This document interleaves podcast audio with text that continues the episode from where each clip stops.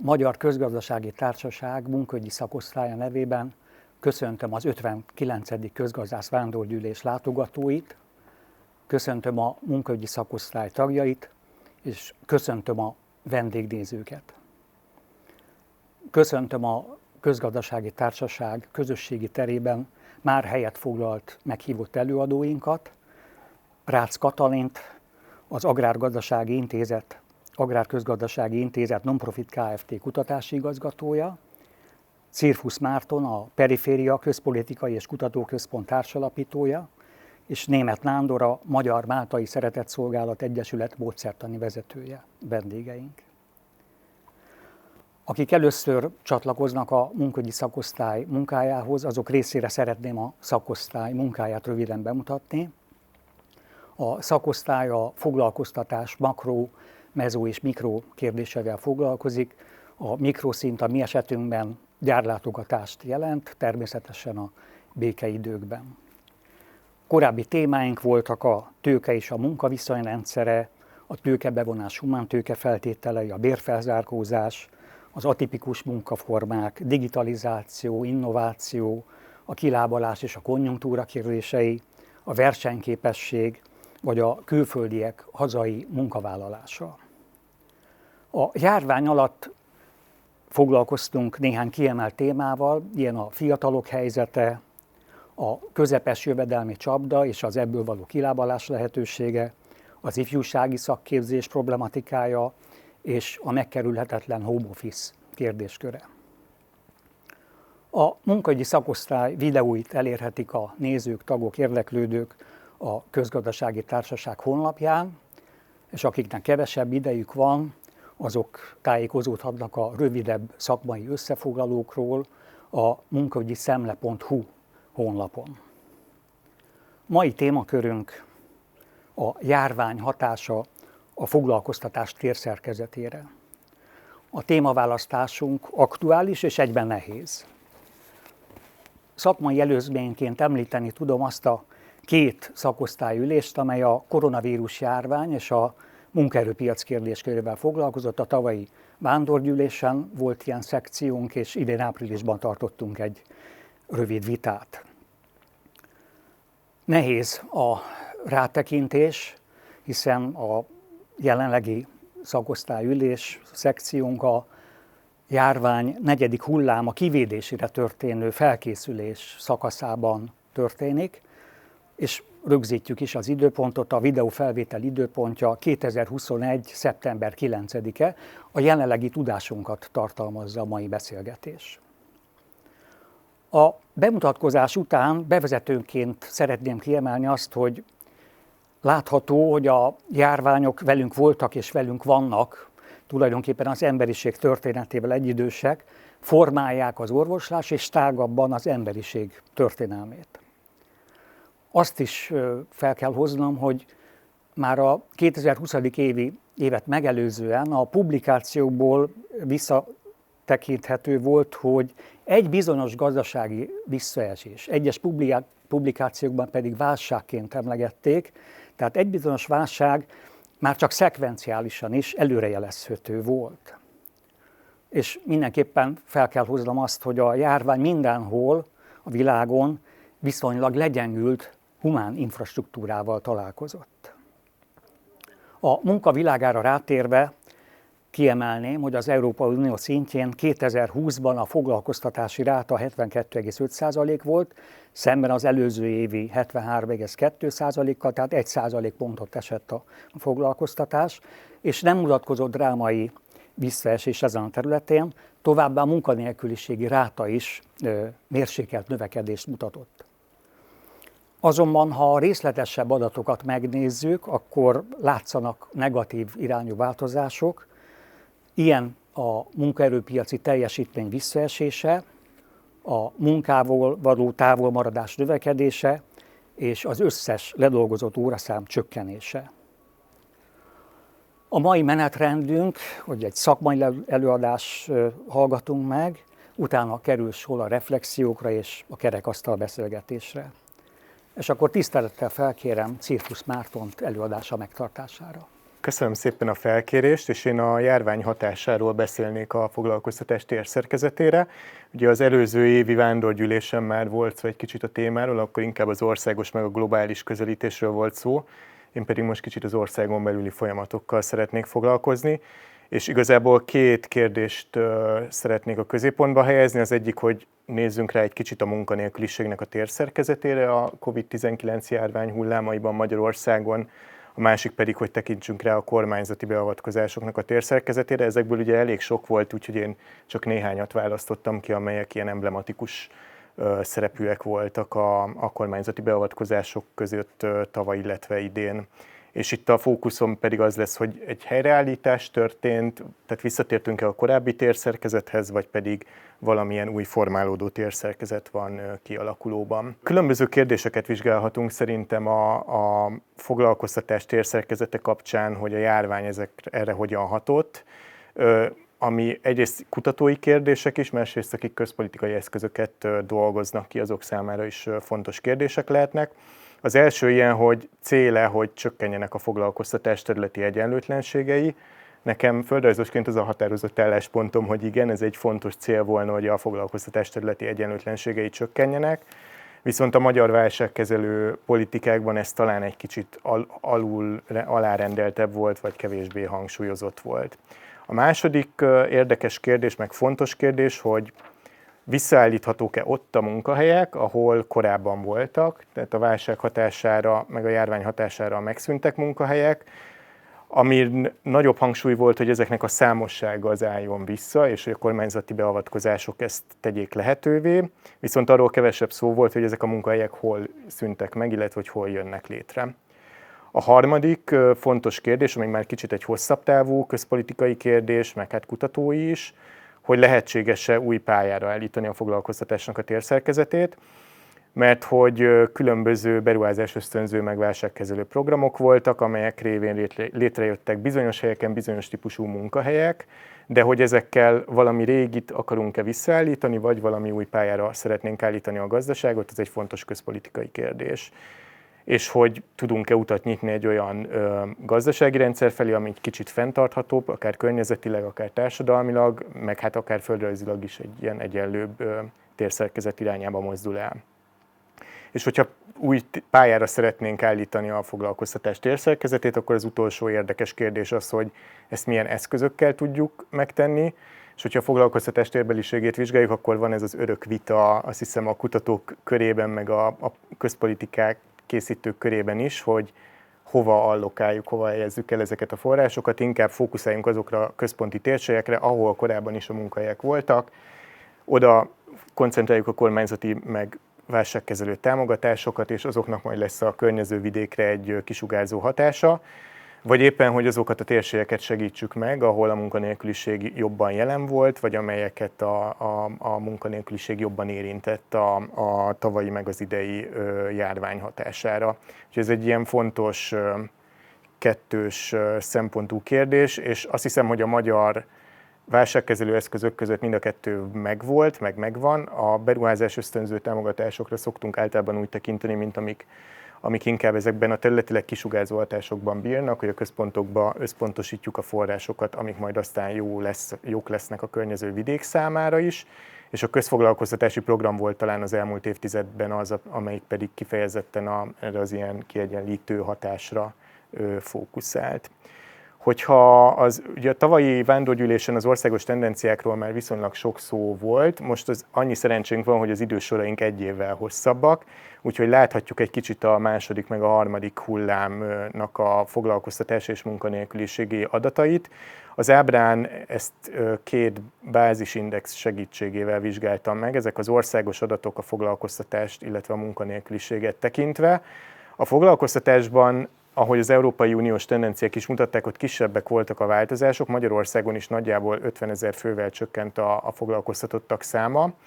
Ennél viszont sokkal volatilisebbek voltak a munkanélküliségi számok, ahol a csúcsokon 240 ezer fő volt a, a munkanélküliek száma, ez a munkaerő felmérés adatai alapján, és itt a tavaly május környékén, illetve az őszi hullámban, illetve a, illetve a harmadik hullámban is volt egy-egy csúcs, ami a foglalkoztatási adatokban viszont kevésbé látszik. Hogyha kicsit a mélyére nézünk és a területi folyamatokat is megvizsgáljuk, ezen az ábrán egyrészt a nyilvántartott álláskeresők száma látszik. Ugye ennek a kettőnek a különbségéről szintén volt szó a tavalyi vándorgyűlésen, hogy mit mutat a, a két adat.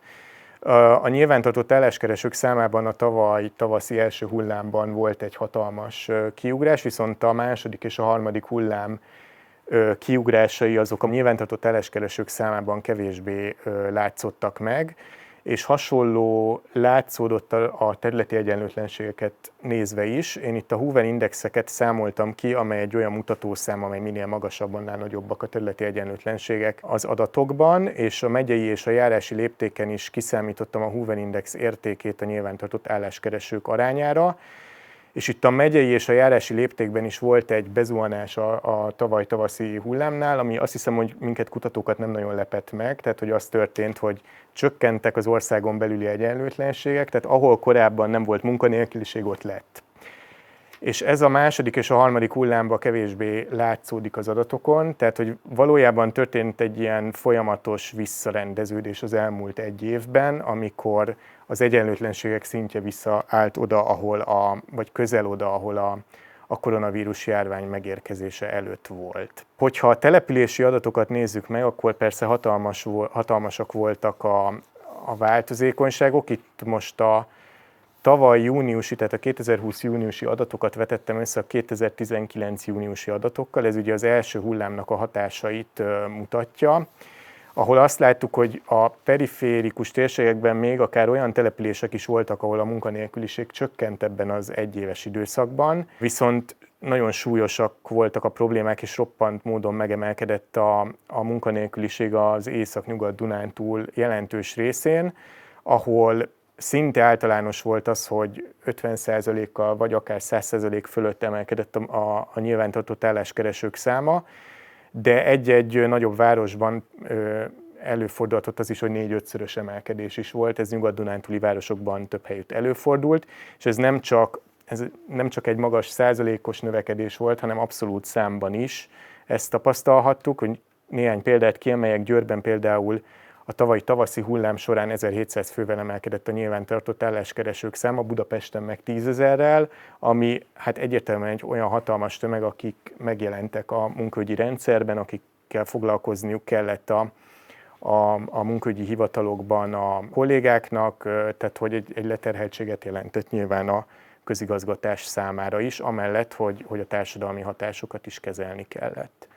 A továbbiakban szeretnék még két válságkezelő eszközt kiemelni. Az egyik a, a versenyképesség növelő támogatás, amelyet a külgazdaság és a külügyminisztérium kezelt, és a Nemzeti Befektetési Ügynökség volt az, amely a támogatási forrásokat szétosztotta a vállalatok körében. E, ezekre vállalatok pályázhattak, és új beruházást kellett vállalniuk, de mindezzel együtt azt is, hogy szinten tartják a vállalaton belül a foglalkoztatás szintjét és két kiírás volt tavaly, amelynek az adatait feldolgoztam a tavaly decemberi állapotig. Az egyik a középvállalatok körére szólt, a másik pedig a nagyvállalatok számára volt elérhető. Erre együttesen majdnem 200 milliárd forintnyi forrást juttatott a, kormányzat, ami egy viszonylag jelentős összeg, azt kell mondanunk a többi válságkezelő megfoglalkoztatási eszközhöz képest és ezeknél a vállalatoknál összesen volt 224 ezer munkahely, amelyet a, azt mondják erre, hogy, hogy megtartottak ezeknek a támogatásoknak a hatására. Nyilván nem tudjuk, hogy mennyi szűnt volna meg ezek közül, hogyha, hogyha ezek a támogatások nem érkeznek meg ezekhez a vállalatokhoz. Ami érdekes volt, hogy, hogy a két kiírásnak, meg a két vállalati körrenek teljesen más volt a területi képe. A középvállalatok számára elérhető támogatás az térben sokkal inkább eloszlott az ország egész részében, tehát az összes megyében voltak olyan vállalatok, amelyek sikeresen tudtak pályázni ez, erre a forrásra, és ahol ennek segítségével akár munkahelyeket is sikerült megtartani, vagy akár újakat létrehozni. Ehhez képest a nagyvállalatok számára juttatott források, azok pedig térben sokkal koncentráltabbak voltak, és az Észak-Nyugat Dunántúlra a budapesti agglomerációira, meg néhány újraiparosodó térségre összpontosultak, mint mondjuk Miskolc térsége. Úgyhogy ennek az eszköznek a, a, ez az eszköz leginkább visz, próbálta visszaállítani a, a gazdaságnak a, a korábbi térszerkezetét, és oda allokálni a forrásokat, ahol korábban is dinamikus, a, dinamikus volt a, a gazdaság.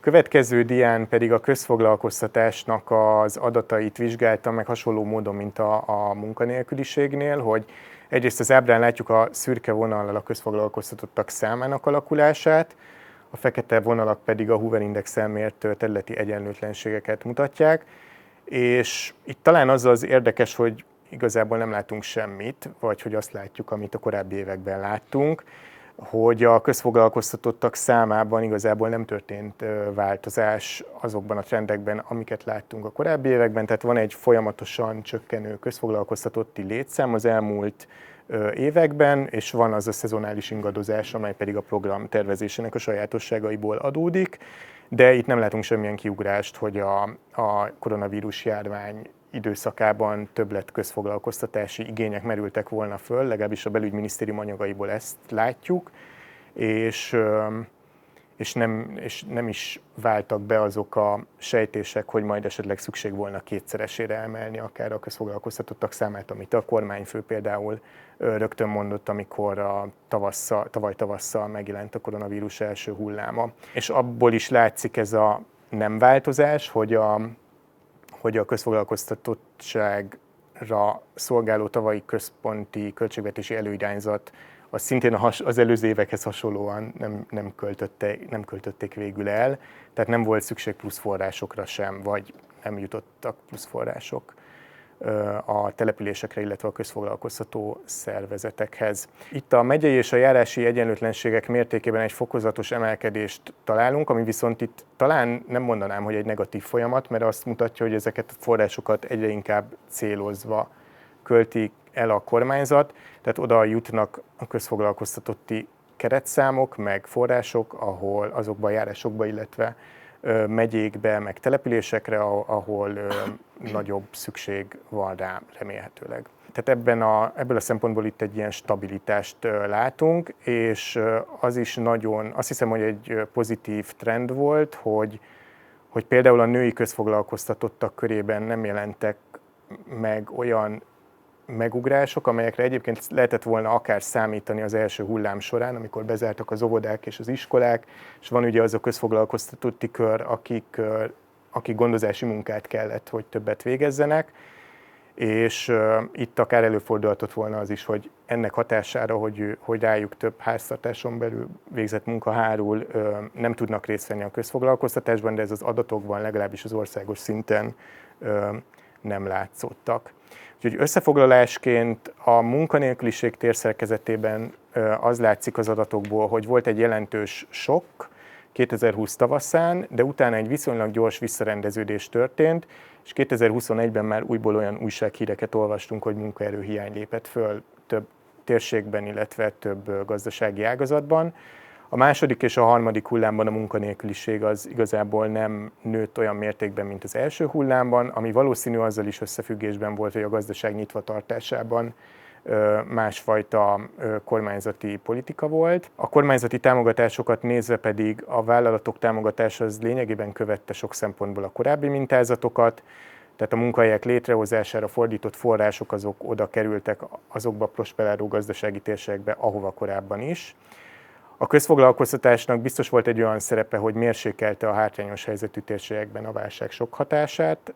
Szerintem ez egy nagyon fontos szerep, meg fontos ezt a megállapítást tennünk. Kérdés viszont, hogy összességében ezek az eszközök elégségesek voltak-e, és mindenkit elértek-e, például, hogy a bizonytalan, meg informális foglalkoztatottakhoz eljutottak-e a különböző válságkezelő eszközök, vagy voltak-e olyan társadalmi csoportok, meg olyan térségek, ahol, ahova viszont semmi nem jutott, holott szükség lett volna rá. Az eszközök áttekintéséből az is látszik, hogy a területpolitikai szempontok azok háttérbe szorultak, vagy kevésbé voltak jelen, és egyelőre nem látszik nagyon olyan tendencia sem, hogy hogy az új országnak a világgazdasági újrapozicionálására jelentősebb kísérletek történtek volna, tehát hogy hogy olyan strukturális változásokat el, el lehetett volna indítani, vagy lehetette volna elindítani, amelyek jobb munkahelyeket hoznak létre, meg jobb munkakörülményeket a, a jelenlegi munkahelyeken, és hogy fel lehet-e használni a válságkezelést olyan módon, hogy akár az olyan hosszabb távú kihívásokra föl lehessen készülni, mint az ipar 4.0-ával, vagy a digitalizációval, vagy a,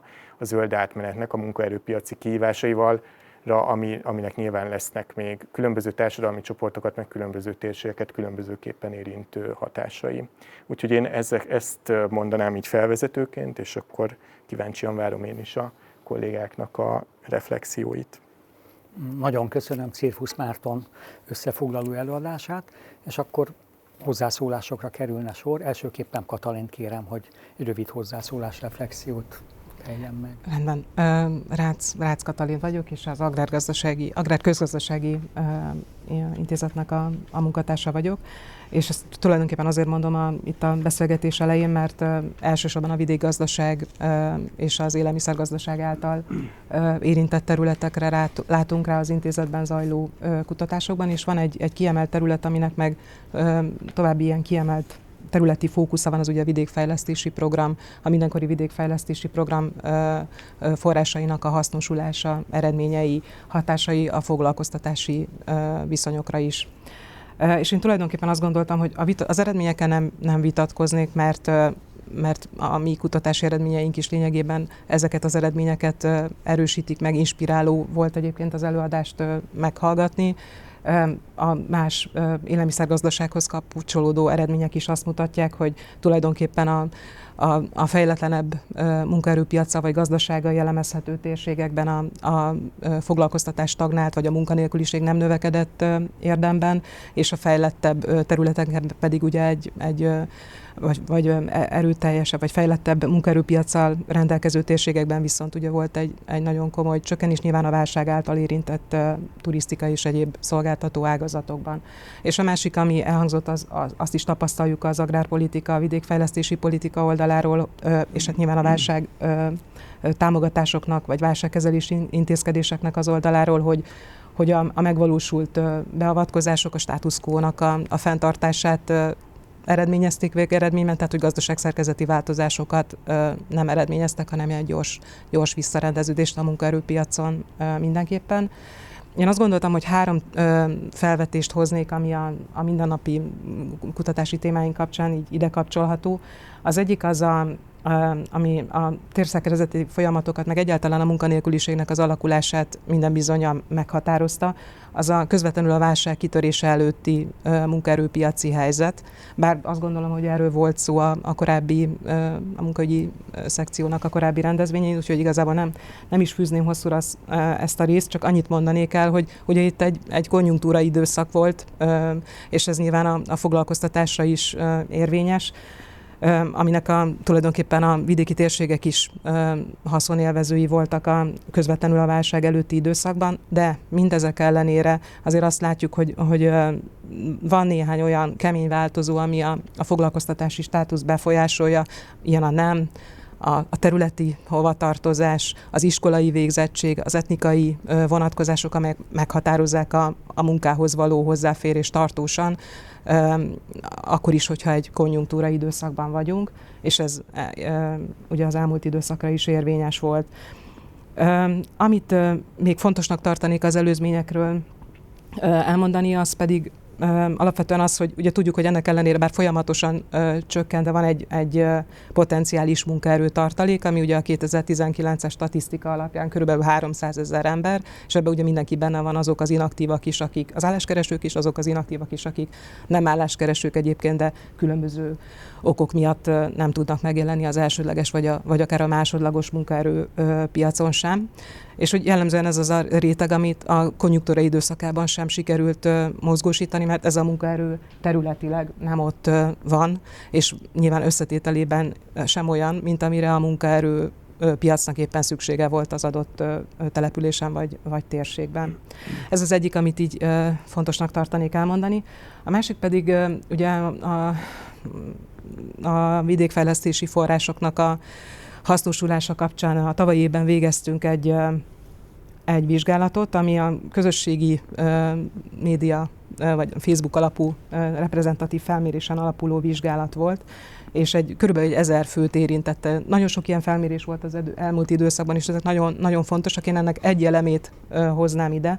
Ugye most elsősorban a mennyiségi változásokról beszéltünk, hogy területileg ez hogyan változott, és, és láttuk az eredményeket. Én én a felmérés alapján egy tényezőt hoznék ide, azt, hogy a munkerőpiaci státusz sok szempontból megrendülhetett attól, hogy a foglalkoztatás ugye megmaradt, és a kérdőíves felmérésnek az eredményei alapján azt láttuk, hogy majdnem a fele a válaszadóknak, aki aktív, tehát foglalkoztatási státuszban volt, arról számolt be, hogy, hogy nehezebb lett a, a helyzet, vagy azért, mert a műszakokat átszervezték, és ez az élethelyzetében az egyéb feladatai ellátásában nehézséget okozott, vagy a fizetési feltételek változtak meg, vagy, vagy, vagy éppen a, a telephelyzetbe is egy másik településen kellett felvenni a munkát. E, ennek tehát ez is fontos, hogy ezt, ezt a részét lássuk, amit ugye nem mutatnak feltétlenül a statisztikai adatok még, de hogy, hogy ilyen hatásokkal is együtt járt.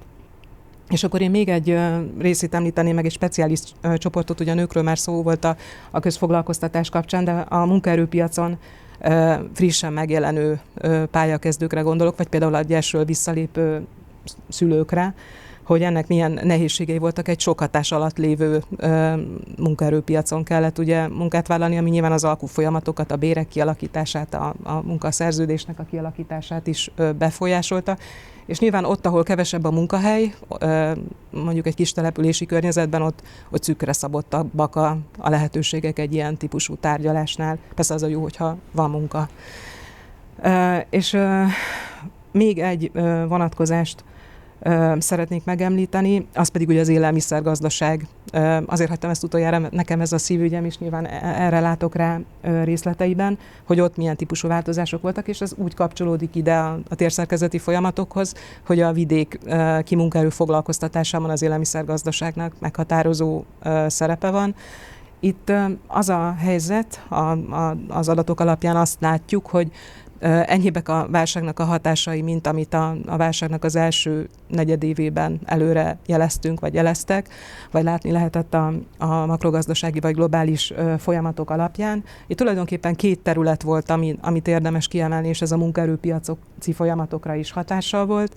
Az egyik a, tehát a, a szezonális munka. Nyilván a, vannak olyan ágazatok a mezőgazdaságban, a kertészet, ültetvény, ahol, ahol van egy viszonylag magas szezonális munkaerő szükséglet, ott a, a tavalyi évben, a, a tavaszi időszakban merültek fel a munkaerő utánpótlással kapcsolatban, a munkaerő mozgással összefüggésben uh, problémák, uh, de ez viszonylag gyorsan uh, kormányzati szinten is és a bizottság szintjén is születtek erre válaszok. Tehát ugye éppen a mezőgazdasági munkaerőmozgás az nem csak Magyarországon belül, hanem az Európai Unió más országaiban is kulcskérdés, úgyhogy viszonylag gyorsan megszülettek ezek a zöld folyosók, ahol a, a mezőgazdasági munkaerő, meg hát nyilván az élelmiszertermékek is szabadabban mozoghattak. Ez nagyon fontos, hogy, hogy hogy az átmeneti zavarok után ez a szezonális munkaerő szükséglet, ez kevésbé jelentett, már az ősz folyamán például a, a betakarítási munkálatoknál kevésbé jelentett problémát. És akkor én még egy dologra szeretnék itt utalni, visszakapcsolva az első dologra, amit felvetettem, hogy azért itt a munkaerőpiaci kontextus, meg a Covid-ot megelőző munkaügyi környezet, vagy munkaerőpiaci környezet az, ami meghatározó. Itt az élelmiszergazdasági vállalkozásokról egészen biztosan elmondhatjuk azt, hogy egy munkaerő kereslettel rendelkeztek, tehát hogy tulajdonképpen egyes szektorokban munkaerőhiány volt közvetlenül a, a Covid-ot megelőzően, és ugye ennek pedig egy természetszerű következménye, hogy egy ilyen típusú válság kitörése esetén is a, a megtalált jó munkaerőtnek a megtartása az prioritás, és hogy, hogy az elbocsátás az egy a következő lépés. Tehát itt elég sok minden más megelőzte az esetleges leépítést. Úgyhogy azt gondolom, hogy ezek nagyon fontos folyamatok, és, és még egy dolgot említenék meg, ami viszont közvetetten hat az élelmiszergazdasági folyamatokra, az ugye a fogyasztói oldal, az értékesítési kapcsolatoknak a, az átterelődése a virtuális térbe, és itt nyilván az a kérdés, hogy ezek mennyire ö, ö, állandósult folyamatok, vagy egy epizódikus folyamat, ami, ami viszonylag gyorsan visszaáll egy régi mederbe. Én azt gondolom, hogy ez egy összetett dolog, és van olyan, ami megmarad, tehát mondjuk például az élelmiszer ellátásban az alapanyagok beszerzése egy online csatornán keresztül, ez valószínűleg tartósan megmarad, mert, mert praktikus, mert időt és költséget takaríthat meg egy háztartás, és hát nyilván lesz olyan mondjuk, a, ami luxus termék, vagy hasonló, vagy nem, nem. Tehát, hogy fizikai jelenlétet igényel a, a tulajdonképpen a, a fogyasztás, ott, ott meg nyilván visszarendeződés lesz, de gondolom, hogy erről úgy is lesz majd szó a, a későbbiekben. Úgyhogy én így első körben ennyit nagyon köszönjük a gazdag reflexiókat, tényleg egy számos kérdésre nyitott utat ez a hozzászólás, úgyhogy nagyon köszönöm. És akkor felkérem német Nándort, hogy a reflexióit így első körben velünk ossza meg. Közvetlenül az előadásra reflektálnék egy dologban, hogy ez a, ugye a állami támogatásokból látszik, hogy mennyit költött az állam munkahelyek megtartására, és itt most, ha gyorsan fejbe kiszámoljuk, akkor a Marci által jelzett megtartott munkahelyeket elosztva a kiosztott milliárdokkal az jön ki, hogy nagyjából egy millió forintba került egy megtartott munkahely a, a magyar állam számára, ami egy nagyon jó szám. Tehát, hogy ez egy, ez egy nagyon sikeres állásmegtartó akció volt, ugyanis mindig az a legdrágább, hogyha elveszítjük a munkahelyet, és azt újra kell teremteni.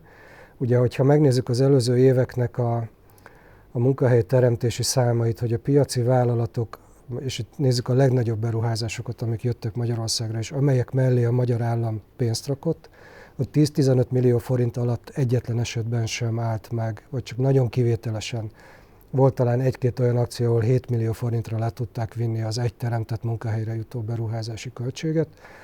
Ugyanakkor voltak olyan, olyan esetek is, ahol ez több tízmilliós összegbe állt meg per munkahely, nyilván ágazattól, technológiától függően. Most ehhez képest, hogy itt 8-900 ezer forintból meg tudtuk tartani tulajdonképpen ezeket a munkahelyeket, hiszen itt nagyvállalatokról és középvállalatokról van szó, az nem egy rossz szám. Tehát, hogy mert a sokszorosába került volna ezeket valószínűleg visszaépíteni.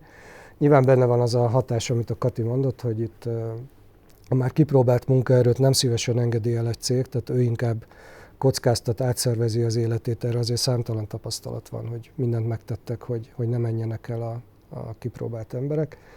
De itt véletlenül nem csak jól képzett szakmunkásokról vagy vezetőkről van szó, hanem egyébként arról a munkaerőről is, aki rutinszerűen bejár a gyárba és dolgozik, akár csak betanítottként, hiszen ott is a munkaerő felvétel folyamata, a betanítás, az egy költséges történet. Úgyhogy ez a része mindenképpen üdvözlendő a, a, a támogatásoknak. Tehát azt gondolom, hogy hogyha válság van, akkor ezt kell csinálni, nem szabad hagyni széthullani a, a gazdaságot. Ugye ennek a káros hatásait a 90-es évek elején azért bőven megtapasztalta az ország, és hogy abból aztán milyen lassan és kinkeserven lehetett visszaépíteni a, a gazdaságot és a munkaerőpiacot.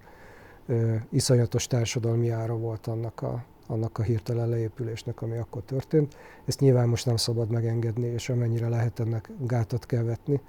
Rátérve egyéb témákra, ugye én a Máltai Szeretett Szolgálatnál egy olyan programban dolgozom, ahol kifejezetten a legszegényebb, periférián lévő településeket és társadalmi csoportokat igyekszünk támogatni, helyzetbe hozni, úgy szociális alapokon, mint munkaerőpiaci beavatkozásokat tekintve. Ugye most a, ez a felzárkozó települések program, amiben dolgozom, ez az ország 300 legszegényebb települését célozza meg. Egy felmenő rendszerben most épp 118 település van már benne a programban. Ennyi, ekkora település számmal dolgozunk, főleg a Dél-Dunántúlon és az észak-keleti Karéban Magyarországon, meg valamennyire Nógrád és a, az alföldi belső periféria van még érintve. Itt, hogyha mind a 300 település belép a programba, akkor tulajdonképpen egy megyényi ember lesz a, a, a programunkban, több mint 300 ezer ember, vagy nagyjából 300 ezer ember, aki, aki az ország 300 legszegényebb településén él. Most ez az a népességcsoport, akik a Marci térképén is látszottak, hogy ott igazából olyan helyen laknak, ahol a válság hatása a munkaerőpiaci szempontból nem nagyon volt érzékelhető, tehát tömeges elmozdulásokat nem okozott a, a Covid járvány. Ennek nyilván strukturális okai vannak. Volt egy félelem 2020 márciusa, áprilisa környékén, amikor a Covid már kézzelfoghatóan itt volt, és, és már látszott, hogy muszáj valamiféle lezárásnak lennie az országban. Ugye akkor ott hamar meg is történt egy, egy teljes lezárás az első hullám esetén. Volt egy félelem, hogy pont ezek a falvak és ezek a kistérségek, hogyha tágabban nézzük, lesznek azok, ahol aztán hirtelen megnő a munkanélküliség, mert hogy innét sokan ingáznak, akár közelre, akár távolra, nyilván őket fogják először elbocsátani. A Covid szabályok amúgy is nehezé teszik a, a bejárást, ugye sok olyan munkahely volt, amit hirtelen nem is alakítottak át, de hogy Ugye, ha jól emlékszem, az első lépésben már, is es, már este 8 óra volt a kijárási tilalomnak a, az időpontja, tehát van olyan műszak, ahonnan nem lehet hazaérni. Ugye megjelentek ezek a félelmek, hogy, hogy hát mi lesz ezeken a településeken. Ekkor merült fel, hogy ugye a közfoglalkoztatási keretszámokat muszáj lesz megnövelni. Erről föl is készült az apparátus, hogy igény, igény esetén befogadja a, a munkanélkül maradt embereket, de aztán erre nem volt szükség, vagy csak nagyon kismértékben helyenként voltak olyan, olyan történetek, ahol, ahol kellett valamit lépni, de igazán rendszer szinten nem. Mi magunk is a, a, mi, a mi településeinken azt tapasztaltuk, hogy egyrészt tőlünk viszonylag kevesen voltak külföldön, tehát ezekből a településekből, akik mondjuk Londonban, Németországban erre-arra dolgoztak, ez viszonylag kis tömeg, és ők is amennyire lehetett nem jöttek haza, megpróbáltak megtartani kint a, a munkahelyüket. Viszonylag kevés a nagy távolságú ingázás is ezekről a helyekről. Ami van, az meg elsősorban az építőiparon belül zajlik. Na most pont az építőipar nem esett vissza, tulajdonképpen elég jól átvészelte ezt a válságot, sőt, ugye látjuk a mostani számokat, hát az építőipar, a, ha magát nézi, akkor ők úgy érezhetik, hogy hát most ez, ez egy szárnyaló olyan konjunktúra van, amire hát bizonyos vállalkozók álmaiban nem gondoltak, hogy ennyi megrendelésük lesz, és ennyit fognak keresni egy-egy, egy-egy megrendelésen, mint most, amit, mint amit most keresnek. Tehát ez a munkaerő meg tudott maradni a, az építőiparban. Azt most ne firtassuk, hogy milyen jogszerűség mellett, milyen munkaszerződések mellett. Volt abban azért mindenféle csoda dolog, azt azért azt érzékeltük nem jelentek meg az álláskeresési statisztikákban, és nem jöttek közfoglalkoztatási státuszt kérni emberek.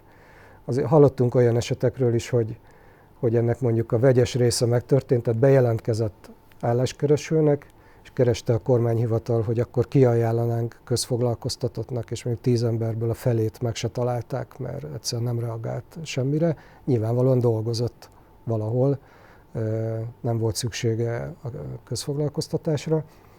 Ugye a közfoglalkoztatásról azt látjuk ezeken a perifériákon, hogy ez azért egy olyan struktúra, ami teljesen beépült a, a helyi társadalomnak az életébe. Tehát ma már azt lehet mondani, hogy nélkülözhetetlen tulajdonképpen szociális eszköz, nem is elsősorban munkaerőpiac, hanem ezeken a perifériákon a túlélésnek az egyik legfontosabb eszköze, lehetősége megvan az a népességcsoport, aki időről időre visszaforog a közfoglalkoztatásba, használja ezt az eszközt az önkormányzat, tudja, hogy kik ezek az emberek, kik ezek a családok, ők, ők visszalépnek, ahogy lehet, ha ki is kell lépni, akkor majd visszajönnek, és főleg nagyobb létszámú településeken, tehát ahol mondjuk két-három ezer fő lakik, és, és nagyon mély a szegénység, ott inkább azt látjuk, hogy eleve azok, akik ott élnek, és a munkaerőpiacnak folyamatosan a, a, a szélén vannak a perifériáján, őnekik még több közfoglalkoztatás kellene, de nem a Covid miatt, hát nem azért, mert hogy most történt valami az országban, ami szokatlan volt, hanem egyszerűen ez a helyi e, munkaerőpiacnak a természete, ilyen, ilyen a struktúra, hogy, hogy bizony e, e, még, még több e, státuszra lenne időnként szükség, vagy akár folyamatosan is, akár több száz fő is bejelentkezne szíve szerint a közfoglalkoztatásba. Látunk olyan települést is. Voltak ilyen időszakok, talán emlékeztek rá, hogy ismerünk olyan falut, ahol egyszerre volt 600 közfoglalkoztatott egy önkormányzat keze alatt, az nyilvánvalóan, az már egy nagy vállalati méret, most el tudjuk képzelni, hogy ott milyen típusú és hatékonyságú munkavégzést lehetett szervezni ahol tulajdonképpen a polgármesteri hivatal maga volt a munkaszervező, tehát a polgármester maga kellett, hogy beossza az embereknek a munkaidejét. Bizony több olyan település van, ahol ha nem is 600-an, de 2-300 ember még a mai napig is bejelentkezne, vagy akár be is jelentkezik, a lehetőséget kap a közfoglalkoztatás alá, mert hogy nem állt helyre a munkaerőpiac még ezeken a perifériákon, még ők még nem azok, akik beingáztak a városba, és aztán elveszíthették volna az állásukat, mert nem volt mit elveszíteni, nem, nem volt meg a, az állás lehetőségük. És igazából ez olyan tömeg, ami, hogyha történt is a Covid miatt valamiféle mozgás, ez elfedi. Tehát maga az a masszív tömeg, ami eleve ott van a periférián, az a statisztikákat eleve egy relatíve magas szinten tartja. Azért nem katasztrofális a munkanélküliség ma a periférián sem Magyarországon, ezt szögezzük le, tehát azért nagyon sokat javult a helyzet. De hogyha valahol tennünk kéne valamit még, ugye az inaktív tömegeket megszólítani, vagy a álláskeresőket álláshoz juttatni, hát az most pont az a, az a vidék, amelyik a, a Covid miatt most látszott a térképeken, hogy kevésbé e, sérült, mert hogy már eleve sérült volt. Tehát a Nyugat-Dunántúlt én nem féltem, meg Budapestet se, szépen helyre fog ez állni, vissza fog billenni a térszerkezet. Tehát én nem gondolom, hogy új új magyar térszerkezet fog kialakulni a Covid válság hatására. Ez a különös ágazati érintettség, amit ez a járvány okozott, ez bizony területileg nagyon érzékenyen érintette ezt a részt, a Balatont és a, attól északra lévő világot. Ugye nehéz Ausztriába átjárni, napi szinten dolgozni, ez azért ott tömegeket érint Győrmoson, Sopron és Vas megyében, meg Zalában. Azért ez, ez is egy fontos dolog. Ugye az is, nem akarok nagyon messzire menni, de az, hogy a globális alapanyag ellátás az erősen akadozott és akadozik a mai napig, és bizonyos alkatrészek nem beszerezhetők. Emiatt az autóipar például leáll, vagy eltolja a gyártást, kihagyunk egy-egy gyártási hetet, mint amit most láttunk a Mercedesnél is Kecskeméten. Az ezeket a régiókat, meg az ott élő, magasabban képzett embereket érzékenyen érinti a mi perifériáinkat nem annyira, mert hogy nem onnét járnak dolgozni ezekbe, a, ezekbe az üzemekbe. Amit én még kiemelnék, hogy ugye Kati is utalt a mezőgazdaság szerepére, mi pont a mezőgazdaság kapcsán élesben is ugyanezt tapasztaltuk, hogy, hogy igazából a mezőgazdaság ment a maga útján előre, a, a Covid nem annyira nyírbálta meg azokat a kapcsolatokat. Tehát valahogy mindig helyreállt, ha kellett munkaerő, akkor volt munkaerő ott helyben, a munkákat nagyjából elvégezték a, a, a gazdák. Ugye a mi mezőgazdasági vidékeinken, ahol a általunk támogatott települések vannak nagy részt, ott azok a családok, akik valahogy érintve voltak mezőgazdasági munkákban, ők meg tudták tartani a, a munkájukat, az elfoglaltságukat. A pénzkereset nagyjából hasonló szinten meg tudott érkezni. Nem, nem itt volt a baj, meg ugye nem az építőiparban volt a baj, ezt is már említettem. Ahol mi valamennyi problémát érzékeltünk a, mi, mindemellett, amit eddig elmondtam, az a feldolgozóiparnak a visszaesése. Tehát azok a műszakok, ahol, vagy azok a gyárak, ahol két-három műszakban foglalkoztattak embereket, és leálltak műszakok, azok bizony érintették a, a, a mi szegény faluban élő, szegényebb körülmények között élő családjainkat. De hála Istennek, ahogy nyílt vissza a munkaerőpiac, és elég gyors a felépülés, azért azt látjuk, ők, ezek a családok igyekeztek a lehető leggyorsabban visszatérni a, a munkaerőpiacra ami nagyon jó. Ebben kellett azért szociális segítés, meg kellett kicsit, hogy szinten maradjanak, tehát hogy ne, ne zuhanjanak túl mélyre ezek a családok, de ez, én azt gondolom, hogy általánosságban meg tudott történni. És az utolsó gondolat még, amivel most befejezném, az az, hogy mi most meg éppen azt tapasztaljuk, hogy már ismét munkaerőhiány van a perifériákon is, ismét keresnek embereket pont a feldolgozóiparba tömegesen. Ugye megjelent nagyon sok külföldi munkaerő is, Szabolcs-Szatmár-Bereg megyében most már nagyon sok helyen találkozunk indiai, vietnámi, bangladesi munkásokkal, és nem csak a földeken, hanem már feldolgozó, mondjuk élelmiszeripari vagy egy, egyéb feldolgozó üzemekben, ahol a mi küzdelmünk most az, hogy, hogy ezek a vállalatok egyrészt vegyék észre, hogy nem muszáj Indiáig szaladni munkaerőért, hát 30-40 kilométeren belül is van munkát kereső ember.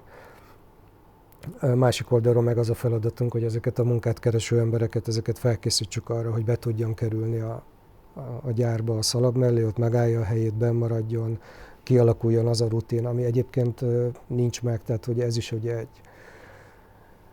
erős helyi kultúrának kell ahhoz lenni, hogy, hogy mondjuk a feldolgozóipari munkaerőkeresletet egy település lakossága ki tudja elégíteni. Arra rá kell tanulni, oda bele kell, bele kell nevelődni, annak, annak a mindenféle logisztikai, családi működési részét meg kell tanulni, az nem megy magától, mert nagyon sok mindent újra kell szervezni a település életében, de a családok életében is, mert össze-vissza érnek haza az emberek, össze-vissza kell elmenni dolgozni, reggel 6-tól délután 2-ig van a műszak, az nem stimmel se az iskolával, se, se semmi egyéb, a tömegközlekedéssel se. Tehát, hogy nagyon sok mindennek be kell ahhoz állni, hogy, hogy egy vállalat azt tudja mondani, hogy igen, én arra a településre vagy arra a közegre úgy tudok ránézni, hogyha munkaerő kell, akkor odafordulok és keresek onnét embereket. Ezt azért is mondom, mert hogy vannak bizony olyan településeink, hogy ha megnézi egy HR menedzser a munkát kereső embereknek a lakcímét, akkor sorra pipálja ki azokat, hogy vele nem állok szóba, csak a lakcím alapján. Hogy arról a településről nem. És ez azért, ebben nagyon sok a sztereotípia, rossz tapasztalat volt, voltak onnan hárman, akik nem jól dolgoztak, vagy, vagy idő előtt felmondtak, valami volt, és akkor a, és amúgy is azt mondja, ők messze vannak, úgyse tudnak bejárni, mindig csak a nyüglődés volt, inkább be se hívom állásinterjúra. Miközben meg azt látjuk, hogy igenis szeretnének dolgozni, alkalmasak lennének a munkára. Nem lehetetlen megoldani a mindenféle logisztikai problémákat, és ilyenkor bele kell tenni azt a munkát, hogy ez a két világ valahogy egymásra találjon. Most nálunk ez egy aktuális feladat egyre inkább, mert hogy ez kényszeríti ki az életet, hogy mi most nem, nem a válsággal, hanem már a kilábalással küzdünk, hála Istennek. Köszönöm szépen német Nándor fogó reflexióját, ágazati szempontokat és a területi viszonylatokat is fölvázolta, és hát a perifériát is érintette, úgyhogy nagyon gazdag volt, inspiráló volt mindenképpen. Én ö, most mégis a válságkezelő eszközök közül a beruházás összeönzést kiemelném, annál is inkább, mert Cirfusz Márton is említette ugye az elemzésében, hogy itt ö, végül is ez egy, ez egy ö, ténylegesen működő eszköz volt. Német Nándor pedig rámutatott arra, hogy bizony átléptük a beruházás összönzésben, már a járvány előtt a 10 millió forint per egy munkahely létrehozása fajlagos költséget. Közelítünk a 16-17 millió forintos egy munkahelyre jutó költségnél a 20 millió forint fölé, és hát ez mindenképpen egy, egy, egy jelentős eszköz. A, még a járvány előtt volt egy átfogó elemzés, amely a beruház, magyarországi beruházás ösztöndést elemezte, és rámutatott arra, ami most itt is szóba került, hogy olyan helyekre kerültek ezek a ösztönző pénzek, ahol már-már a munkaerői hiány jelei voltak tapasztalhatók, vagy kifejezetten munkaerői hiány volt. Most az a kérdés, hogy láttuk a mostani elemzésből, hogy ez ennek a, a, az ösztönző eszköznek a térszerkezete, a területi célzása nem változott, vajon van-e mozgástér a beruházás ösztönzésnek, szükséges-e változtatni a beruházás ösztönzésnek majd a járvány után egy másfajta irányba, létezhet-e olyan munkaerőpiaci nyomás a beruházás ösztönzésre, amely ezt a, ezt a, váltást, ezt a váltást előhozhatja.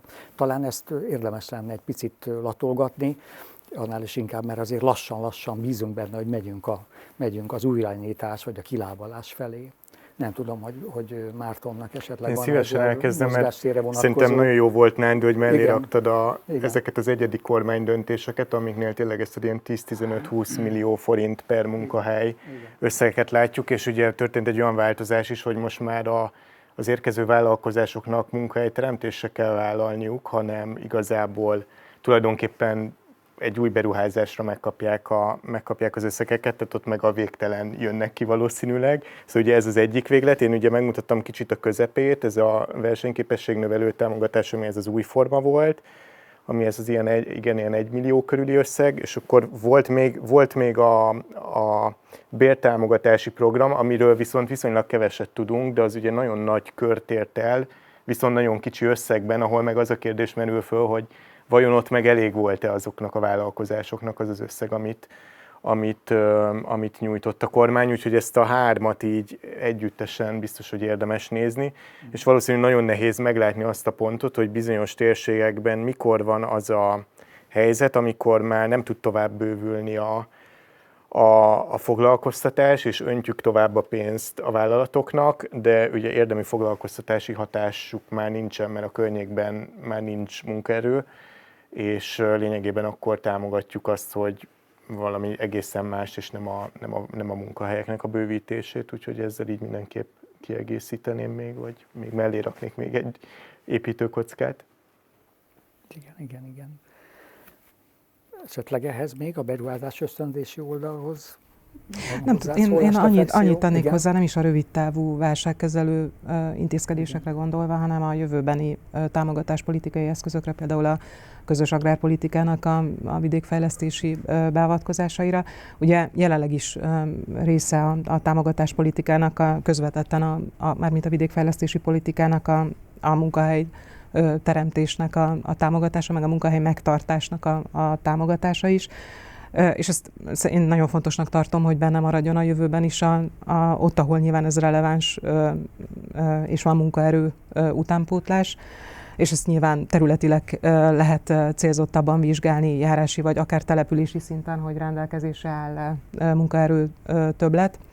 Én igazából inkább arra szeretnék rámutatni, amire a Nándi utalt, hogy, hogy nagyon fontos lenne a szemléletformálás a vállalkozói oldalon, mert tehát tulajdonképpen az egyik ilyen nagy kérdés, hogy, hogy hosszú távon milyen tényezők fogják a jövő munkaerőpiaci folyamatait formálni, hogyan fogják a, a vállalkozások a, a munkaerő szükségletüket megoldani.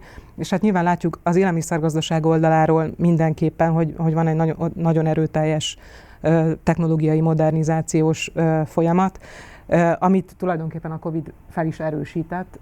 Nyilván vannak ágazatok, ahol ez különösen előre haladott az élelmiszerfeldolgozásban nyilván vannak ilyen területek, de, de akár egy, egy kertészeti kultúrában is, a, a szőlészetben is egyre inkább megjelenik a, a robotizáció, és ugye az élő munkaerő kiváltása. És hogy most egy, tulajdonképpen egy ilyen történelmi pillanatnál vagyunk, amit egy vállalkozásnak ugye meg kell hozni, hogy a technológiát fejleszti, vagy vagy hosszú távon beruházza az ott jelenlévő munkaerőbe is, hogy ezt nyilván a támogatás politikának a feladata, hogy ösztönözze egy vállalkozás szintjén. Nyilván a vállalkozásoknak is van feladata, hogy például a munkaerő utánpótlásban nagyobb aktivitással részt vegyenek, mondjuk például a szakképzésben bekapcsolódjanak a majdani munkaerőnek a, a, a kinevelésébe, de hogy, hogy, hogy befektessenek abba a munkaerőbe, amelyik jelenleg nincs jelen a munkaerőpiacon, mert nem olyan végzettsége van, mert nem olyan fizikai vagy, vagy mentális állapotban van, mert mm, tehát, hogy hosszú távon a, a helyi munkaerőre alapozva adják meg a munkaerő szükségletüket, vagy amit említett a Nándi, hogy hogy egyre inkább, és ez azt gondolom egy átmeneti időszak a, a, külföldi munkaerőnek az alkalmazása is, több településen mi magunk is uh, találkozunk ezzel, hogy például tehenészetekben, uh, vagy, vagy akár a, az ültetvényes gazdaságokban külföldi munkaerőt vesznek igénybe. Ennek sok oka van, és nem is akarnám ezt így, így kibontani, csak hogy, hogy, a, hogy a támogatáspolitika hogyan ösztönzi ezt, a, és én azt gondolom, hogy ott van egy mozgástér, hogy, uh-huh. hogy milyen típusú munkaerőt vesz föl a mondjuk egy támogatott vidékfejlesztési vagy közös agrárpolitika forrásait igénybe vevő vállalkozás, azt lehet befolyásolni a támogatáspolitikával. Mhm. Köszönöm szépen. Ehhez még, ehhez a körhöz esetleg van kiegészíteni valód? Uh, én ez nagyon sok mindent hozzá tudnék most tenni, megpróbálom röviden. Lehet hosszan. Uh, szóval ez, hogy a, a beruházásokat hogyan irányítjuk az országba, uh, és most nem hazabeszélni akarok, azt gondolom a perifériák szempontjából kulcskérdés most 2021-ben, ezt teljesen világosan látjuk. És röviden megpróbálom összefoglalni, hogy, hogy mire is gondolok. Ugye mi elkezdtünk dolgozni az ország legszegényebb településeivel alapvetően szociális indítatásból, olyan alapokon, hogy ott csökkentsük a szegénységet, akkor a gyerekkorba avatkozzunk be, segítsünk, hogy jobb óvoda legyen, jobb iskola legyen, jobb szolgáltatásokhoz jussanak az ott felnövő fiatalok, stb. stb. Ez volt a 2018-19-es programindító állapotunk, és egyre inkább azt láttuk, hogy a, hogy a gazdaságfejlesztéssel muszáj valamilyen szinten foglalkozni helyben, és ugye én magam, a magam életében már lassan egy évtizede ilyen kis programokban dolgozom, ahol ahol falvakban próbálunk valamiféle gaz, helyi gazdaságfejlesztést építeni, munkához juttatni embereket, kultúrán változtatni. És ezen az irányon elkezdtünk egy picit gondolkodni, hogy mik is lennének a hatékony eszközök, hogy hogyan tudnánk mi segíteni ezeknek a településeknek az életét hosszú távon. Hogy ne csak mindig támogatásokról beszéljünk, ne csak mindig a, a hogy mondjam, ezek a negatív attitűdök kapcsolódjanak ezekhez a falvakhoz, hogy hát ott szegénység van, az periféria, hogy ott segíteni kell, és aki oda születik azért, az mégiscsak más, mint aki egy városba vagy Budapesten látja meg a, a napvilágot, más esélyei vannak. És ugye mindig oda lyukatunk ki, hogy, hogy igazából ennek a, az útja az, hogyha valamennyire helyreáll a gazdaság, és a gazdaság kezdi el működtetni ezeket a perifériákat, és diktálja a tempót, és hoz oda életet, tudást, munkahelyeket, elvárásokat, aminek meg lehet felelni, és meg kell felelni. És ugye most ezek az elvárások is nagyon messze vannak, mert hogy kiürültek ezek a falvak, nincs gazdaság. Mi olyan településekben dolgozunk tipikusan, ahol egyetlen termelővállalat sincsen.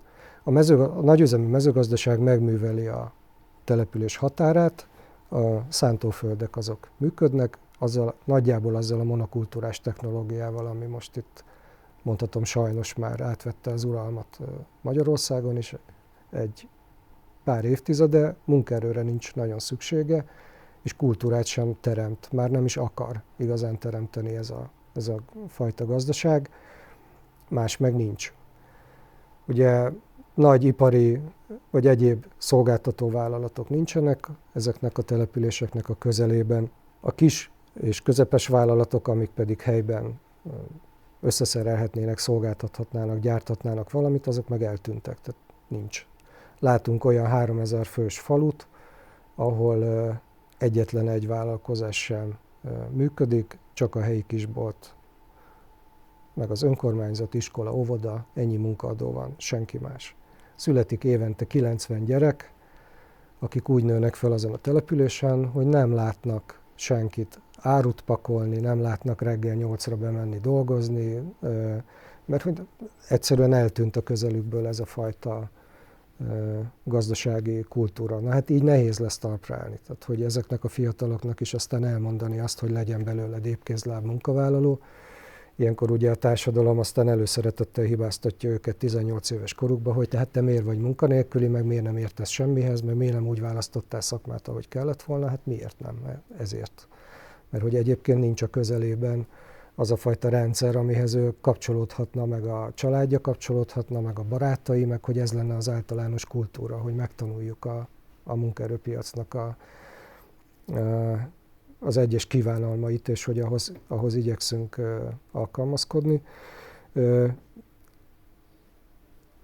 És azt látjuk, hogy, hogy ezekben a környezetekben is a mindenféle negatív sztereotípia mellett, hogy egy picit jobban megpiszkáljuk, hogy valójában milyen helyzetekkel állunk is szemben, akkor azt látjuk, hogy az ott élő emberek igenis akarnak dolgozni, sokkal alkalmasabbak munkavégzésre, mint amit így messziről gondolnánk róluk, sokkal jobbak az infrastruktúrális feltételek, mint amit egyébként gondolnánk ezekről a, a településekről.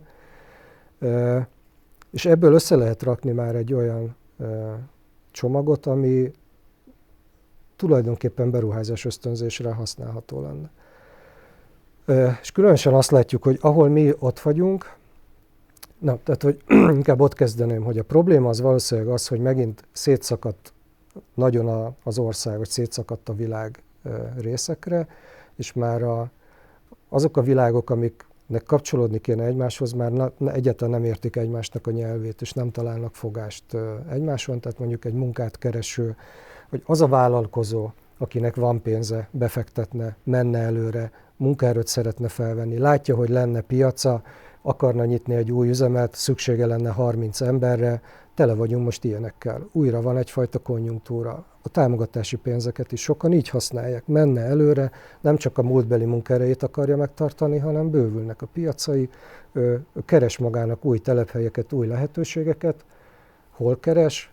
Megszokott helyeken. Budapesten és környékén, nagyvárosokban, egyetemet keres, autópályát keres, nem tudom, kinek mi a, a, a fő telepítő tényezője nem jut eszébe egy picit messzebb menni, picit mást nézni, és picit elgondolkodni azon, hogy mibe kerülne nekem, mit nyerek azon, hogyha még az autópálya lehajtótól megyek 30 kilométert, és mit veszítek ezzel. Tehát, hogy ez most már valahogy azt érzem, hogy ez a gondolkodás eltűnt sajnos.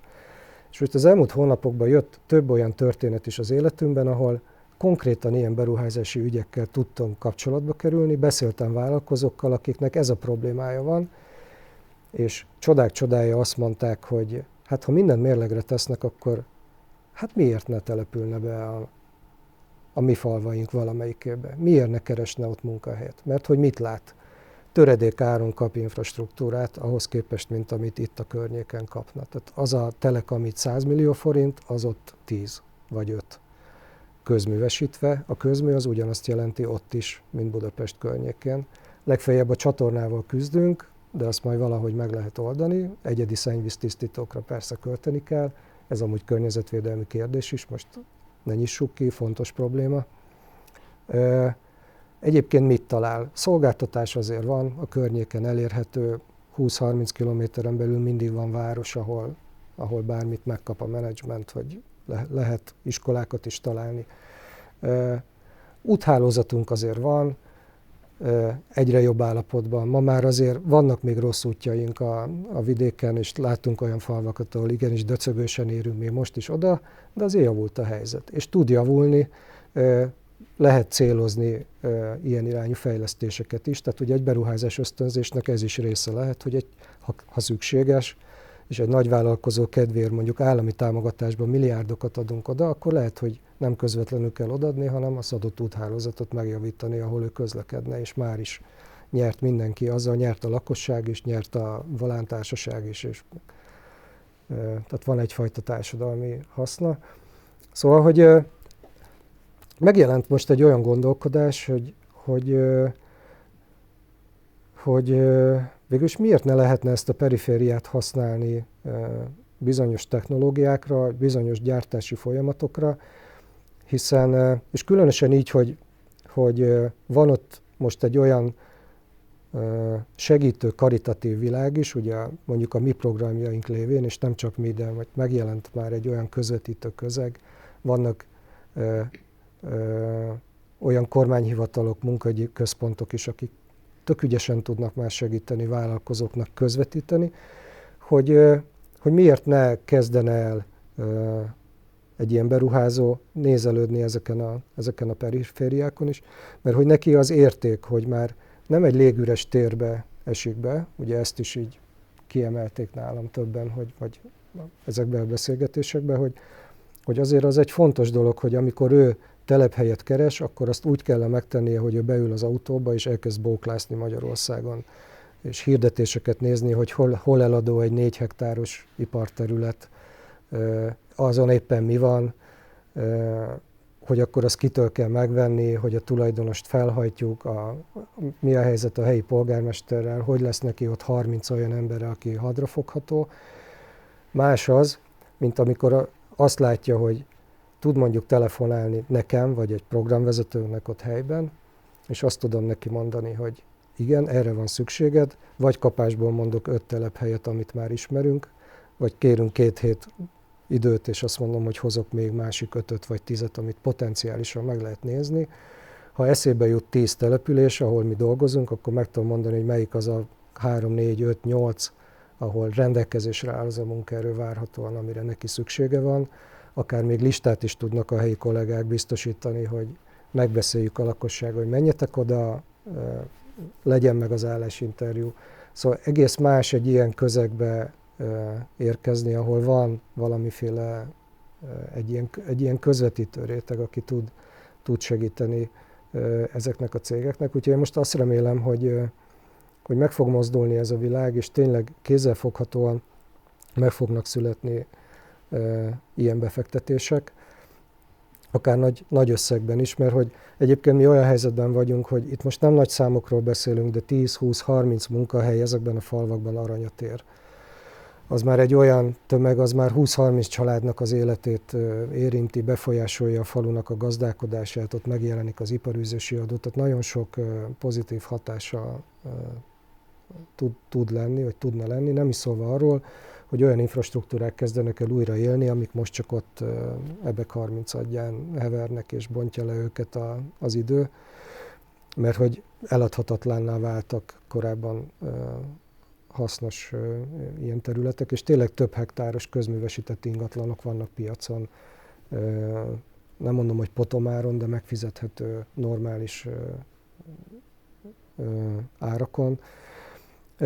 Úgyhogy én azt gondolom, hogyha most a, a, a, kormányzat a jövőben beruházás ösztönzést szeretne, és pont azt a hatást szeretné kiváltani, amit említettetek, hogy, hogy hát most már ne csak önmagába forogjon a pénz, és akkor inkább a robotika fele mozdulunk, hanem hogy vegyük fel a munkaerőt. Hát az a munkaerő, akit még fel lehetne venni, az most itt van a perifériákon. És igenis van abban a potenciál ilyen infra tekintetében is, vagy térszerkezeti oldalok, meg lehetne találni azt a szerkezeti modult, amiben jól érzi magát a, a tőke, megtalálja a, a maga számítását, hogy valahogy ebbe az irányba kellene őket terelni. Volt is egyébként ginapos kiírása az elmúlt egy évben, ami ugyan kispénzelt, a de minimis korlát alatt próbálta segíteni ezeket a, ezeket a vállalkozásokat, de hogy már a, az irányító hatóság kiírt egy olyan pályázatot, ami kifejezetten ezekben a legszegényebb településekben ösztönözte a, a beruházásokat, és kivételesen 100%-os finanszírozást is adott mellé. Ginabban ilyen még nem volt a, az irányító hatóság, teljesen jól sült el. Sok helyi közép vagy kisvállalkozás meg tudta ezt pályázni, ezt a pénzt, és meg tudta kicsit újítani a maga technológiáját. Ugye az is na- nagyon fontos, hogy ha csak egy új teherautót vesz, már egyen jobbak vagyunk, mint ami eddig történt, de ennél komolyabb projekteket tudtak összerakni, még, még kis kutatásfejlesztési történetek is megjelentek ezekben a falvakban, ami egyre inkább abba az irányba mutat, hogy érdemes lenne sokkal szabadabban és nyíltabban gondolkodni most már Magyarországnak ezekről a vidékeiről, tehát hogy tényleg ne úgy nézzünk rájuk, és ez ilyen szemléleti kérdés, vagy a mi kultúrának is a része, hogy már tényleg kutatóként már annyira beletanultunk már az egyetemen is, hogy mindig a, a bajok vannak, a Hoover Index mekkora, és hogy akkor annak a, azon a felén, ahol a bajok vannak, hát ők szegények. Ja, hát igen, onnan minden hiányzik. Nem. Tehát most, tényleg most kezdjük el észrevenni azt, hogy nem hiányzik minden, sőt, sokkal több érték van ezeken a területeken, mint amit, mint amit gondolnánk. És tényleg kézzelfogható, piaci, piacilag megfogható, befektethető érték, ami hasznot hoz vállalatoknak. Úgyhogy nem tudom, én ebben most, én ebben most sok reményt látok, vagy sokat lennék hajlandó ezen dolgozni a következő években, hogy ez valahogy megmozduljon. Hozzátéve, és ez, ezzel fejezném be a mezőgazdaságot is, ahol ugye nagyon nagy változások előtt állunk, ez biztos. Tehát az élelmiszergazdaság az nagyon sok szempontból nem fog úgy maradni, ahogy, ahogy most áll. Egyszerűen a környezet nem fogja elbírni, amúgy a társadalmi szokások vagy a fogyasztói szokások megváltoznak.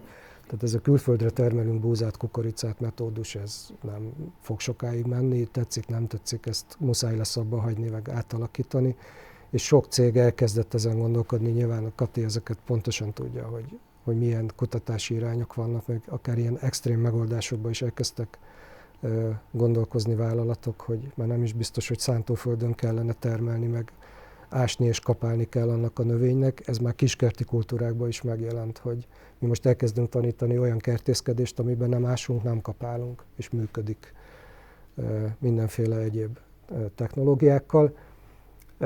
Ezt azért akarom mondani, mert hogy a mi szempontunkból, munkaerő szempontjából erre muszáj reagálni, mert hogy a mezőgazdaság ilyen munkaerőt fog keresni a jövőben. Tehát nekünk, ha, ha én a periférián fiataloknak azt szeretném mondani, hogy mondjuk a kertészet az neked egy irány, akkor most már ezt kell megtanítani. Tehát nem az lesz a kertészkedés irány, hogy, hogy tanulja meg a paradicsomot, meg a paprikát, hogy hogyan kell locsolni, meg permetezni, mert ez most már kevés lesz, hanem ennél többet kell, modernebbet.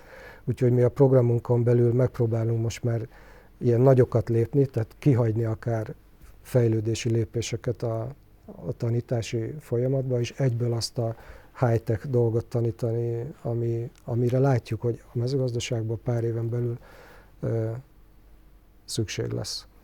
Jó, tehát lehet, hogy számítógépet kezelni, kell inkább kezelni majd az üvegházban, mint, mint locsolókannát. Nagyon köszönöm a reflexiókat, és ahogy Nándor vezette a gondolatait, és megérkezett ez a, ez a ponthoz, olyan jó érzésem volt, mert én is ennek a pontnak a környékén ö, gondolkodtam, az előadók érintették a, a, azt, hogy bizony a járvány elfedett néhány olyan korábban jelentkező válságot, amelyel szembe kell nézni, és a járvány elmúltával ezek a kényszerek, ezek a változtatási irányok újból fölvetődnek, mint szakmai problematika vagy lehetséges továbblépés. Ugye a járvány elfette a korábban jelentkező munkaerőhiányt, a járvány elfette a technológiai paradigmaváltással kapcsolatos fokozott igényeket. Ugye a járvány erősítette is tulajdonképpen egyfajta módon a technológiai váltást, és elhangzott a, pontosan a területi szerkezettel összefüggésben az egyik kulcsterület a, a mezőgazdaság, azzal összefüggésben az, az élelmiszergazdaság. Ugye a napi tapasztalat azt mutatta, hogy a turizmus leépülésével, a ruhavásárlások a fogyasztói oldalról közelítek én is, a ruhavásárlások csökkenésével, ruházkodás csökkenésével, az autók vásárlásának számának csökkenésével párhuzamosan fölerősödött az élelmiszergazdaság szerepe, fölerősödtek a szállítók, kapacitás iránti igények. Az online megrendelések rendkívül gyorsá tették mind a beszerzést, mint a élelmiszerhez való háztartásoknál az élelmiszerhez való eljutást. Az a kérdés vetődik fel ezek alapján, hogy a, egyfajta térségi szerkezetváltást, elmozdulásnál lehet-e az élelmiszergazdaság talán az egyik kiinduló pont. Van-e, van-e muníció ebben az ágazatban? Lehet ez az ágazat egyfajta nyilván reális alapon egyfajta húzóágazat. Most elsősorban Rácz Katalinra gondoltam, akinek ez részben kutatási területe, és már Katalin említette is korábban, hogy itt vannak érdekes részelemzések. Igen, igazából annyit ö, ö, kapcsolódnék még, amit, amit ugye felvetettél, hogy a, a fogyasztási szokások, meg egyáltalán az élet körülményeknek a megváltozása a Covid-dal összefüggésben mennyire, vagy milyen hatással volt az élelmiszergazdasági vállalkozásoknak a, a helyzetére, és azt úgy még egyszer megerősíteném, hogy hogy tulajdonképpen egy átmeneti, a munkaerőpiacon egy átmeneti nehézséget követően viszonylag gyorsan rendeződtek a, a, a problémák. Viszont egy adatot mondanék már, amit a, a NAV társasvállalkozásokra vonatkozó előzetes adataiból tudok, hogy az üzleti teljesítménye az élelmiszergazdasági vállalkozásoknak, és itt együtt a mezőgazdasági meg az élelmiszeripari vállalkozásokat együttesen említeném, mert a folyamatok megegyezőek, hogy kifejezetten egy, egy jó év volt az üzleti év, a, az üzleti teljesítmény, az üzemi teljesítmény az élelmiszergazdasági szereplők számára.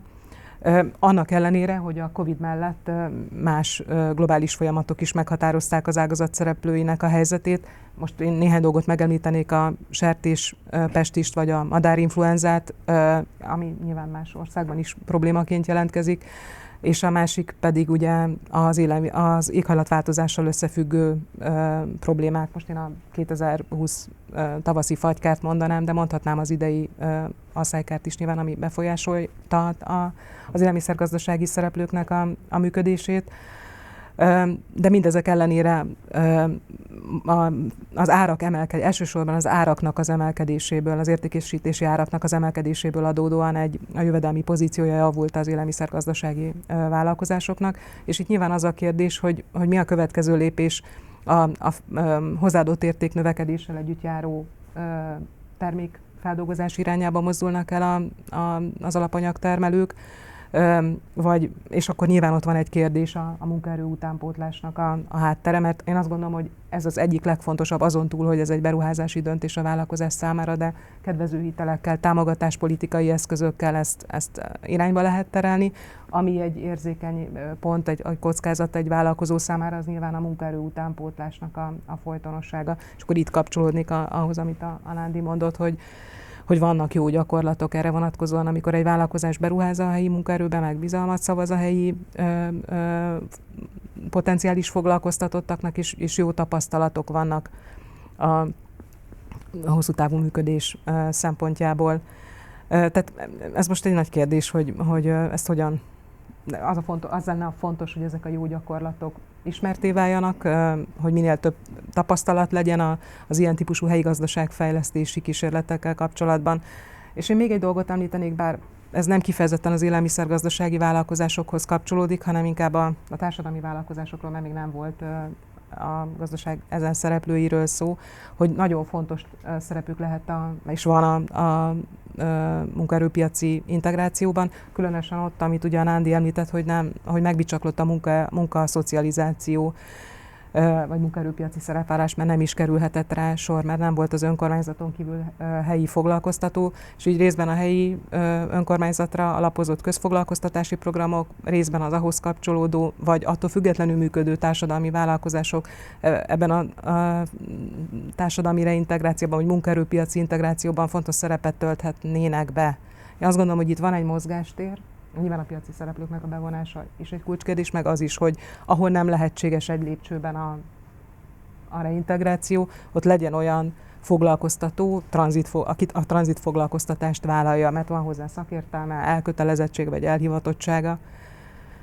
Üm, így első körben ennyit mondani. Nagyon szépen köszönjük az információkat. Nem tudom, hogy Mártonnak esetleg az élelmiszergazdasághoz való még esetleg Nándor az élelmiszergazdasági és a társadalmi vállalkozások összefüggése, amely munkaerőpiaci integráció szempontjából fontos. Csak megerősíteni tudom a Kati szavait, és nagyon köszönöm is, hogy ezt, hogy ezt előhozta.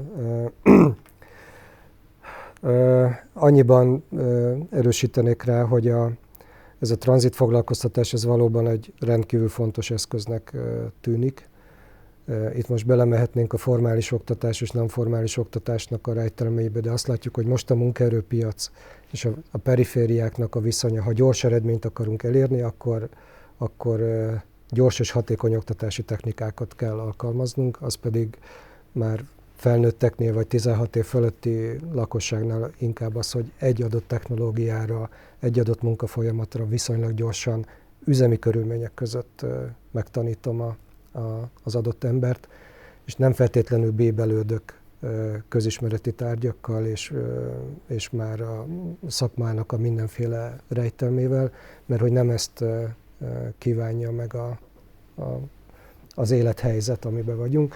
És ugye a műhelyiskolák például, mint egy-két éve jogszabályba foglalt új irányzat, ezt tudja célozni, Nekünk eddig nagyon jó tapasztalataink vannak a műhelyiskolákkal, pilot projektek működnek, kipróbáltuk mi is egy-két kis üzemünkben, tulajdonképpen társadalmi vállalkozásként hozzáállva ehhez a kérdéshez. Nagyon jól működik, tehát egy mondjuk egy hat hónapos időtartam, némi ösztöndíj mellett, szakoktató mellett üzemi környezetben betanulni egy-egy munkafolyamatra, így viszonylag gyorsan teljesen jó munkaerőt tudunk a gazdaság, vagy akár saját magunk számára létrehozni. Ugye ebbe is kellene a piacgazdaságnak egyre inkább gondolkodnia, tehát ez a műhelyiskolás modell ez akkor fog működni, hogyha a cégek is ráállnak és kinyitják a maguk kis autószerelő üzemét, meg a kis pékségét, meg a, a nagyobb üzemét ezeknek, a, hogy e, e, erre az irányra is hozzák be az embereket és képzik őket. De egyébként a, ugye a mi szerepünk, általában talán a társadalmi vállalkozások szerepe sem az, hogy ők legyenek a nagy foglalkoztatók ezekben a térségekben, viszont a mi szerepünk tud lenni, hogy vállaljuk azt a költséget, amíg az adott hátrányos helyzetű emberből a hátrányait kompenzálva a munkavállalót tudunk képezni. Ez sokszor hosszadalmas és költséges folyamat, amit a piaci vállalatok támogatás hiány nem vállalnak be. Ugye ez is a párbeszéd, én ezt, ezt nevezem a párbeszéd hiányának, vagy hogy nem, nem értik már egymás nyelvét a, a szereplők, mindenki vár a másiktól valamit, és ilyenkor tudunk mi bejönni ilyen társadalmi célokkal közvetíteni és felvállalni akár költséges szerepeket. Itt persze a költséget valakinek vállalni kell, ami azért sokszor kényes kérdés. Ha éppen nincsenek elérhető támogatások, akkor meg tud szakadni egy-egy ilyen, bármennyire is jól elkezdett szakmai folyamat.